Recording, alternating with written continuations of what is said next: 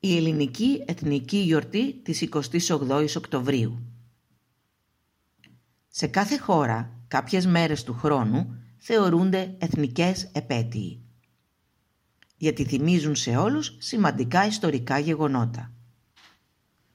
Για τους περισσότερους και για τις δημόσιες υπηρεσίες αυτές οι μέρες είναι και επίσημες αργίες. Η Ελλάδα έχει δύο εθνικές γιορτές που συνδέονται με μεγάλα ιστορικά γεγονότα και γιορτάζονται σε ολόκληρη τη χώρα. Την 25η Μαρτίου και την 28η Οκτωβρίου. Η 28η Οκτωβρίου λέγεται και επέτειος του όχι, γιατί θυμίζει ότι το 1940 ο Πρωθυπουργός Ιωάννης Μεταξάς αρνήθηκε στις Ιταλικές δυνάμεις να περάσουν στην Ελλάδα. Ως αποτέλεσμα, η Ελλάδα μπήκε στον Δεύτερο Παγκόσμιο Πόλεμο και άρχισε ο Ελληνοϊταλικός πόλεμος του 1940-1941. Η ομάδα το Μιλό, συνήθως, δουλεύει στις 28 Οκτωβρίου, γιατί σχεδόν κάθε χρόνο γίνονται τότε εντατικά μαθήματα ελληνικής γλώσσας και πολιτισμού στην Αθήνα.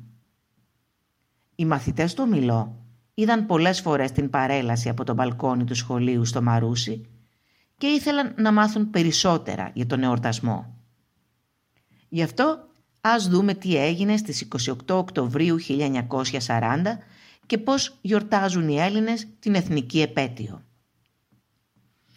Τι έγινε στις 28 Οκτωβρίου 1940. Τα ξημερώματα της 28 Οκτωβρίου 1940 ο Ιταλός πρέσβης Εμμανουέλε Γκράτσι έδωσε στον Έλληνα Πρωθυπουργό Ιωάννη Μεταξά τελεσίγραφο του Ιταλού δικτάτορα Μπενίτο Μουσολίνη. Με αυτό απέτησε ο Ιταλικός στρατός να περάσει τα σύνορα με την Αλβανία και να κατακτήσει την Ελλάδα.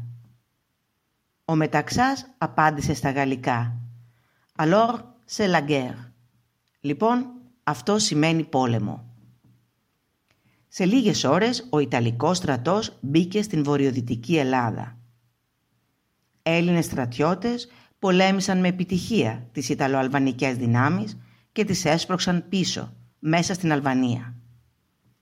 Γι' αυτόν τον λόγο, ο γερμανικός στρατός του Χίτλερ επενέβη και εισέβαλε στην Ελλάδα τον Απρίλιο του 1941.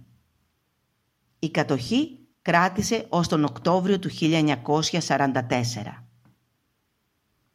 Πώς γιορτάζουν οι Έλληνες την εθνική επέτειο; Μερικές εβδομάδες πριν την 28η Οκτωβρίου, οι Έλληνες αρχίζουν να διακοσμούν τους δρόμους και τα μπαλκόνια με ελληνικές σημαίες. Η ελληνική τηλεόραση προβάλλει ταινίες για τον πόλεμο του 1940. Στο κρατικό ραδιόφωνο θα ακούσετε ηρωικά τραγούδια της εποχής. Παρακάτω μπορείτε να βρείτε ένα από τα πιο δημοφιλή τραγούδια.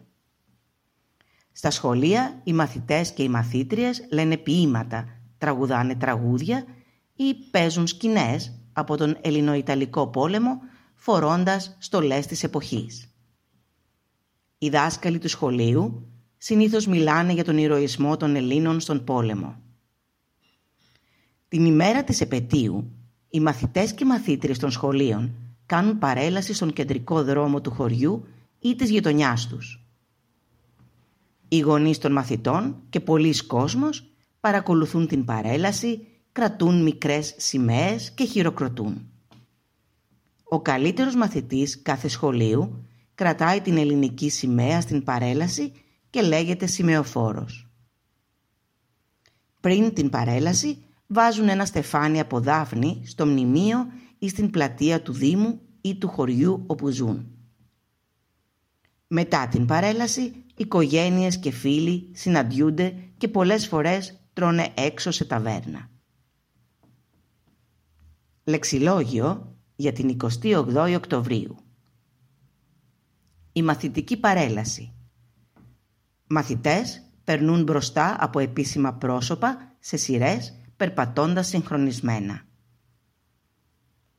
Η στρατιωτική παρέλαση Στρατιώτες με όπλα σε σειρές και πολεμικά οχήματα ή αεροπλάνα περνούν μπροστά από επίσημα πρόσωπα. Η επέτειος Ο εορτασμός μιας μέρας κάθε χρόνο μετά από ένα σημαντικό γεγονός. Ο ή σημεοφόρος Ο μαθητής, η μαθήτρια που κάνει παρέλαση κρατώντας την ελληνική σημαία. Η κατάθεση στεφάνων όταν βάζουν ένα στεφάνι από δάφνη με κορδέλα σε ένα μνημείο για να τιμήσουν νεκρούς. Η εθνική γιορτή, ο εθνικός εορτασμός. Η γιορτή για μία μέρα σημαντική για το έθνος.